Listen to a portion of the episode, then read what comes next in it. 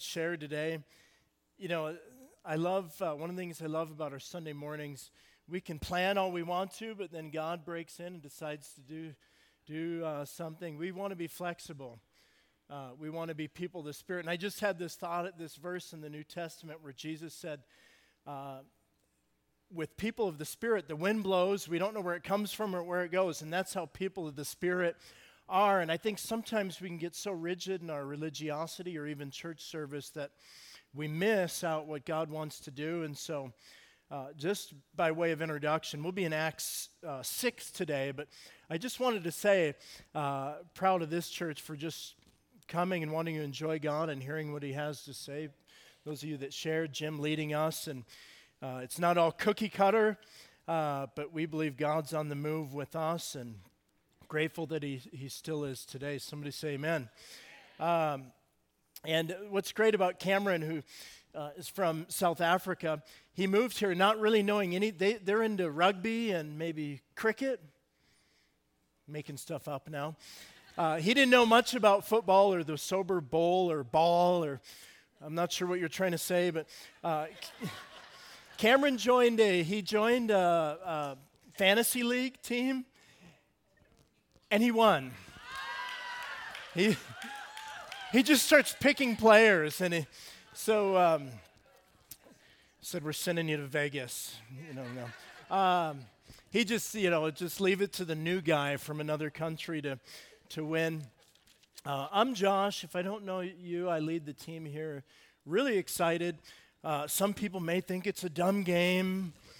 Uh, no, I'm just you know, you may not be into football. What's really important about later today is we get to serve in our city, and we're, we've invited, uh, like the Lions Den Church is coming with their recovery group. We have other uh, groups that are coming, people from Alcoholics Anonymous and uh, families. We have stuff for kids, five and up. Smaller kids you keep with you, but the indoor soccer field, which is on the other side of this building, uh, they're going to be open, inflatable games stuff for kids. Really a ton of fun today. Uh, let's host, let's be great hosts. If you're here today, uh, come with the mindset that you're here to bless others. If you're, if you're one of us, come ready to, to just love on people and hang out, get to know people, get to know their story. And let's have fun watching the game, whether you've been into the NFL or not this year. Amen. Uh, Act 6. Really excited about uh, continuing talking about increase. God's called us as a church to uh, increase in a, a season of increase this year. And we're actually designed as the people of God to grow. We're called to bear fruit.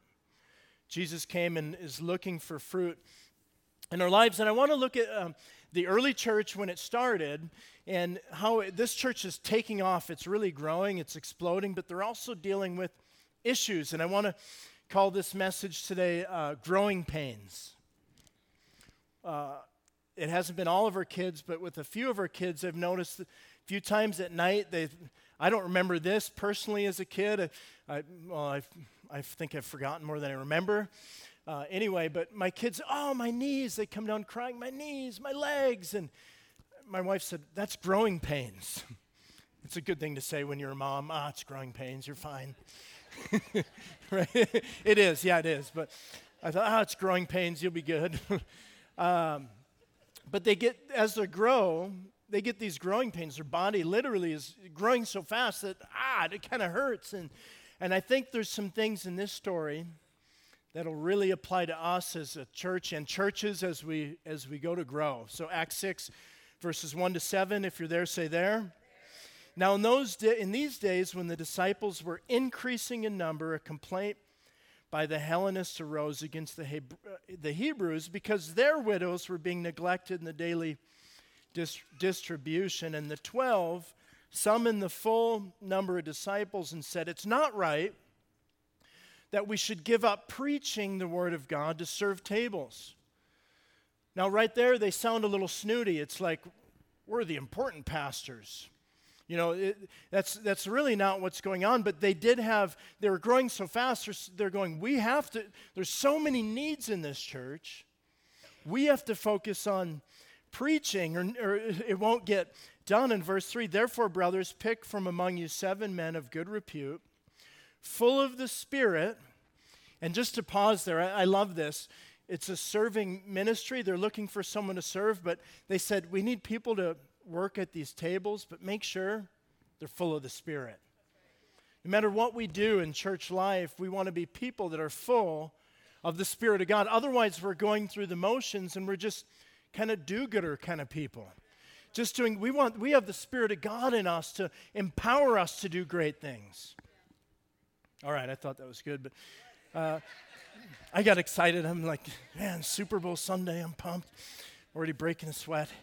Um, but we will devote ourselves to prayer and the ministry of the word. And what they said pleased the whole gathering. They chose Stephen. He's later going to be Stephen the evangelist, a man full of faith and the Holy Spirit. Philip, uh, Prochorus, Nicanor, Timon, Parmenius, uh, Nicholas, and a, who is a proselyte of Antioch. They set these they set before the apostles. They prayed, laid their hands on them, and the word of God continued to increase. Everyone say increase. And the number of disciples multiplied greatly in Jerusalem, and a great many priests became obedient to the faith. So, guys, know with faith and with church, if, no pain, no gain. This church is going through growing pains, and it really is one of the, it's like the golden age of the church. Think of, of a lot of these people here were eyewitnesses of Jesus. They saw the miracle. They saw him in the flesh. They may have seen him in, in uh, this church in Jerusalem, may have seen him at uh, the Holy Spirit pour out in the upper room. They may have seen Jesus ascend. They might have been around the, uh, the time where uh, Jesus is doing miracles leading up to uh, the passion or the cross. And so they're right there. They're right at the time where uh, they've seen him go up, they've received the Great Commission, and they are on the move. They're on the go, and this church is taking off. Think of that. Just a chapter before, Peter, there's Ananias and Sapphira, remember them? Uh, they stole from God and the Holy Spirit and then lied about it. And uh, Peter tells Sapphira, his, her husband already died, but she says, the, the feet of those who carried your husband are here now. And boom, she like, she dies. What a church service that would be. Um, think of that. This, this is a church in awe. And it says great fear fell on the church, but also great wonder. And so this is a church that's, that's growing. They're seeing, they're seeing the stuff. And I love that Luke, the author, doesn't avoid this struggle. He doesn't avoid this kind of gnarly argument, right? No one would ever argue in church. Um, so I'll stop being facetious. But um, he puts this in here, and I think it's to help us see that uh, there's growing pains in church. Even in this time of explosive growth, uh, there's, there's gain, but there's also pain. There's things they had to learn as they're growing. And so today, with the time we want to have left, I want to talk to you about uh, the struggle is real. I want to talk to you about responding, not reacting. And I want to talk to you about God brings the increase. So let's pray, Father, as we look at this important story in the early church and as we want to desperately grow and see your kingdom advance and increase here in, in our part of the state. God, would you please help us? Help us with the tension of, of struggles, of uh, inter, interpersonal conflict, or maybe, maybe the struggle of just growing. And maybe, uh, God, we're going to face things in the next year that, that are going to challenge us, but help us to be wise and help us to advance your kingdom in your name. Amen. There's a real tension when a church becomes a missional community. And I want you to think about those, those words. We want to be missional, but we're also a community, right? And as we've started to send out uh, and be a church in a few places, having teams, the team downtown that's serving there Sundays at 6 and, and now to the Bitterroot, uh, there can be tension with that. And, I've, I've, and I, I don't mean to bring this up as a criticism because I, I really want us to grow and I, I, I feel your pain. Um, some of us have struggled with the fact that, man, how are we going to have church send people down there when we're all together here?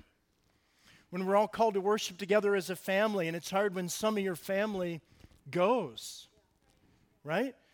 Parents and grandparents going, man, what if part of my family's worshiping down there and we're supposed to be here? And some of those questions have come up, and, and we've, been, we've been here as a church in this one room for a while, uh, which is good, but I believe God wants us to do more. And part of the, the thinking or the phraseology when we say, but, but we have one service so we can all be here, part of the problem with that is it's us four and no more. We're all here. Well, who's all of us? Are we called to are we uh, are we called as a church to exist for everyone else that isn't here yet? And, I, am uh, just being totally honest, it's a real tension because we want to be a community, but we also want to be missional. We want to reach people, and those two things can collide. And it happened in this text where there's Hebraic Jews and there's the Greek speaking Jews. What's super about the early church, they started melding different people groups. And even today, we, we see class and race and issues that are still com- coming up, even in our great nation that has been a voice of freedom. I believe it has around the world. Our nation has been great and brought great freedom. People want to come to our great nation. I love our nation. We still love our nation. We pray for a nation that has a lot to offer. But still, even in that, even though Martin Luther King echoed his message and preached, you know, freedom for every race, every tongue, every tribe, that his kids wouldn't be judged by the color of the skin, by the substance of their character, right? That great message, we still see tension in our in our community, and they had that. It was a race thing. Well, you like your Hebraic widows, you're taking care of them, but not ours. And it was an honest criticism. There was a, a tension, and the church is growing, and it's kind of like someone waving their hand saying, Hey, you guys are growing, but you're missing this need. And so, as we've planned to grow, I'll be honest, as we're as God's given us this vision to be a church in a few places, um, even Sunday walking in, uh, last Sunday, uh, I saw the pot. There's always a pot over here. Is it still over here? Is it right there? I thought, man, we're going to have church in a few places, but we have that leak in the roof that's been here for like seven years. you know what I mean? It's like, hey, we're going to the nations, but can we fix our stuff? Uh, just honest critiques. Um, this is a church that's kind of going, hey, someone's kind of pointing out a flaw. Now, uh, let's be real. We don't always need the ministry of criticism. if you, if you have that as a ministry, if your eyes are immediately drawn to like the spot on someone's shirt, you know, maybe keep that ministry to yourself. um, but I, I love what Billy Graham said. He said, Let your critics be your coaches. Let your critics, and so I think sometimes we can have some things come up and we could be defensive uh, when someone does critique. I love how the disciples, in the middle of this missional community, they, they listened. They're not going, and so listen, guys, as we reach out, we have questions. We go, How are we going to do this? How are we going to branch out? We believe God's with us. We believe He's called us to go, and we've got two months to prepare. April 1st, we're going to be a church in three places same elder team, same finances, uh, same mission and vision, but we're, we're actually, like they did in this text, they said choose seven leaders and set them apart for this work of the ministry. And so we're, we're, we feel like God's calling us to go and there's going to be tension, I'll just say it now, in a missional community. One that's on mission, but we want to be a, we want to be tight. We want to be close. There's going to be times we worship together as a congregations will all come together, but it's, it's going to be tough when we say, man, they're down there on Sunday. And, and some of us, we're going to be challenged in the next few months to, to find a, maybe you live in the Bitterroot uh, God may be challenging you to worship down there and be a part of that community to help win the Bitterroot to Jesus. Some of you that live down there may be called here. That's kind of fun. Man, I think it's fun, guys. It, we, we have a, a community going down to downtown Missoula. What a fun place to have church. Come on, somebody. Somebody, a, a critique came up. We meet down uh, in the um, public house, which was the Masonic temple back in the day. Dun, dun, dun.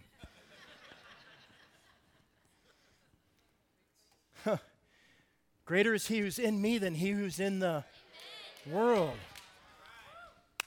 William Booth, the founder of the Salvation Army, this amazing evangelistic guy, do you know what he bought for his headquarters in downtown London? The most notorious brothel. He said, We're going to take that and we're going to make it be a, a bastion, a, a headquarters for the kingdom of God. It was in darkness. And so let's not critique the facility. If God can come dwell in us after everything we've done, we can go down and meet in a building right? Okay. Missional community, there's tension, there's leaky roofs, there's we want to worship together. And this is what the church is. Luke puts this in here to, to help us see that, man, there is tension in church. And sometimes we, we go, man, I, I'm not coming to church because there's issues, there's struggles, or hypocrites in church. Right? That's an honest tension. But listen, no one doesn't go to the gym because people are there that are out of shape. I'm not going to that gym. There's people that are fat. That's why they're at the gym. Working out. It's a new year. It's 2018. I'm going to increase in God and decrease in size. Right? So the struggle is real. Everyone smile. Uh, you know what they did? This is great. The, the names that they put, they put in charge, the Greek uh, widows aren't being served. They pick these Greek guys, Timon and Nicanor and Prochorus. They said, okay, well, there's an issue. Find a need and fill it. Guys, let's be the solution for the change we want to see happen. Instead of just, oh man, I, I don't really like that. Well, you know, get in the game. You know, the church needs people to get in the game and not just see the issues, but see the need and say, man, God's called me. I'm not a full time pastor, but I can serve in the ministry of waiting on tables. I can get in the game here or downtown or in the Bitterroot. So the struggle is real. We have to get in the game. Amen. I love what they do. The disciples pray, and they don't just ignore the critique. They don't just, oh, you guys be quiet. You're, you know, there's some things you do need to ignore because we can't listen to every voice and every criticism, but they do this. They respond, they don't react. Think about that. When we're faced with issues in life, maybe it's in your marriage or your home or your business or your coworker, uh, when something comes up, do you immediately react? or do you respond? And they do that. They, they, they say, and, and the words that the wording in this text is so important because they say, uh, we need to set us apart seven men for the diacono or the, the ministry of working on tables. It's close to the word deacon. It's not quite the same, but we need to have people who can do the ministry of tables. See, and they say, we're going to go do the ministry of preaching the word. And I think there can be a debate in church between what's more important, the proclamation or the demonstration of God's word. Right? This kind of tug of war, and this is part of their struggle.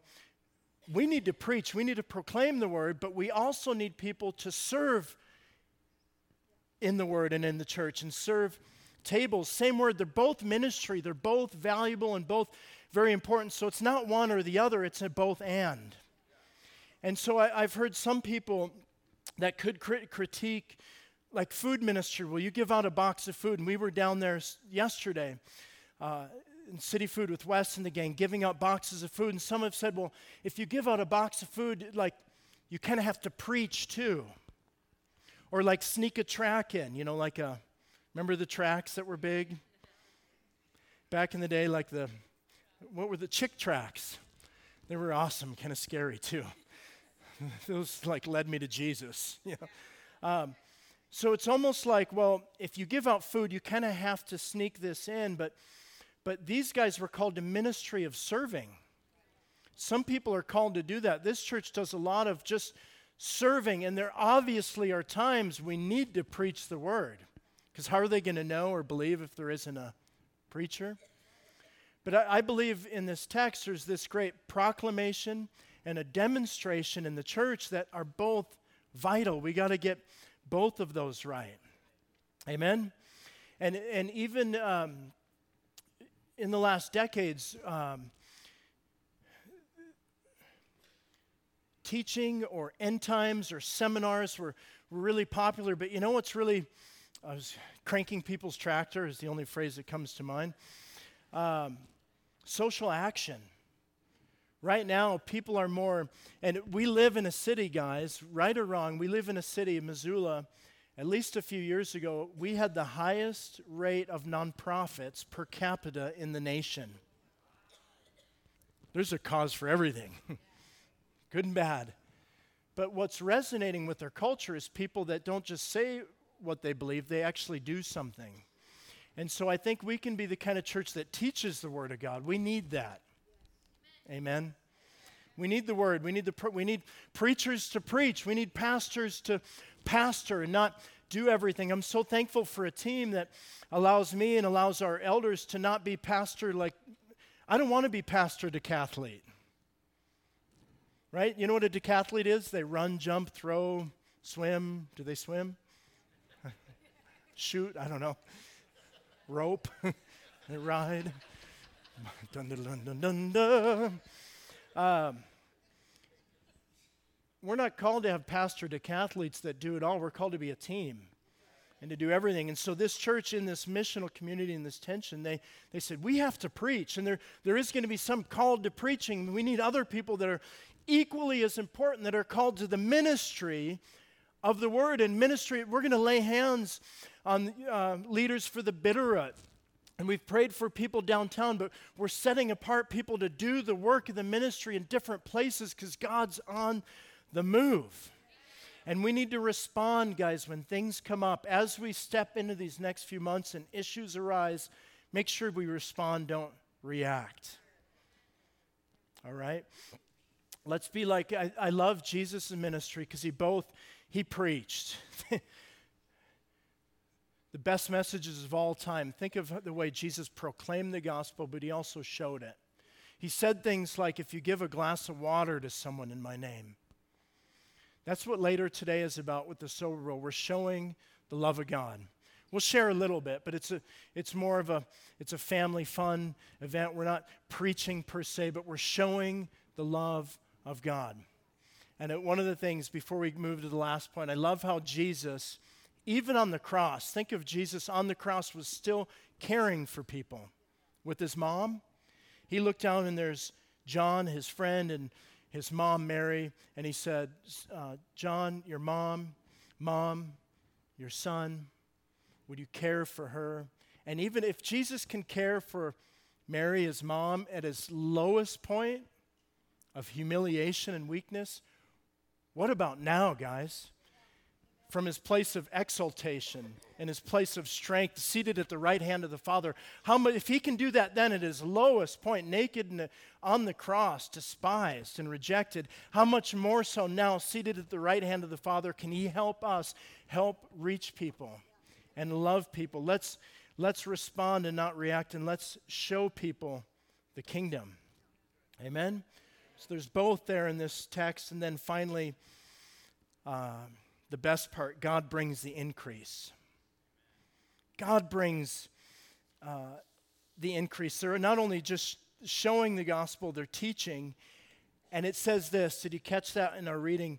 The word of God continued to increase. Did, was that like a ton of Bibles? Wasn't printed yet, right? But the word of God, the word of the love of God started to go out that God so loved the world that he gave his one and only son. This is the kind of community that, that became viral. It started to expand, and even in the midst of this tension, the midst of this pain and these growing pains, God is on the move and he began to grow in them. It says, even the priests became obedient to the faith. I, I think it wasn't just they heard the word, but they saw this church in action. The, the Hebrew priests, actually, part of their calling was to take care of the poor. In this context and setting, their job was to, and I, I just wonder if that's in there because they saw, all of a sudden, saw the church being the church. And they're going, man, they're doing our job for us. And I think as a church, we, we can love our, let's, let's do the job of the church again, so much so that the community sees our love and good deeds between each other and to the community that they go, wow, they'll become obedient to the faith. Come on.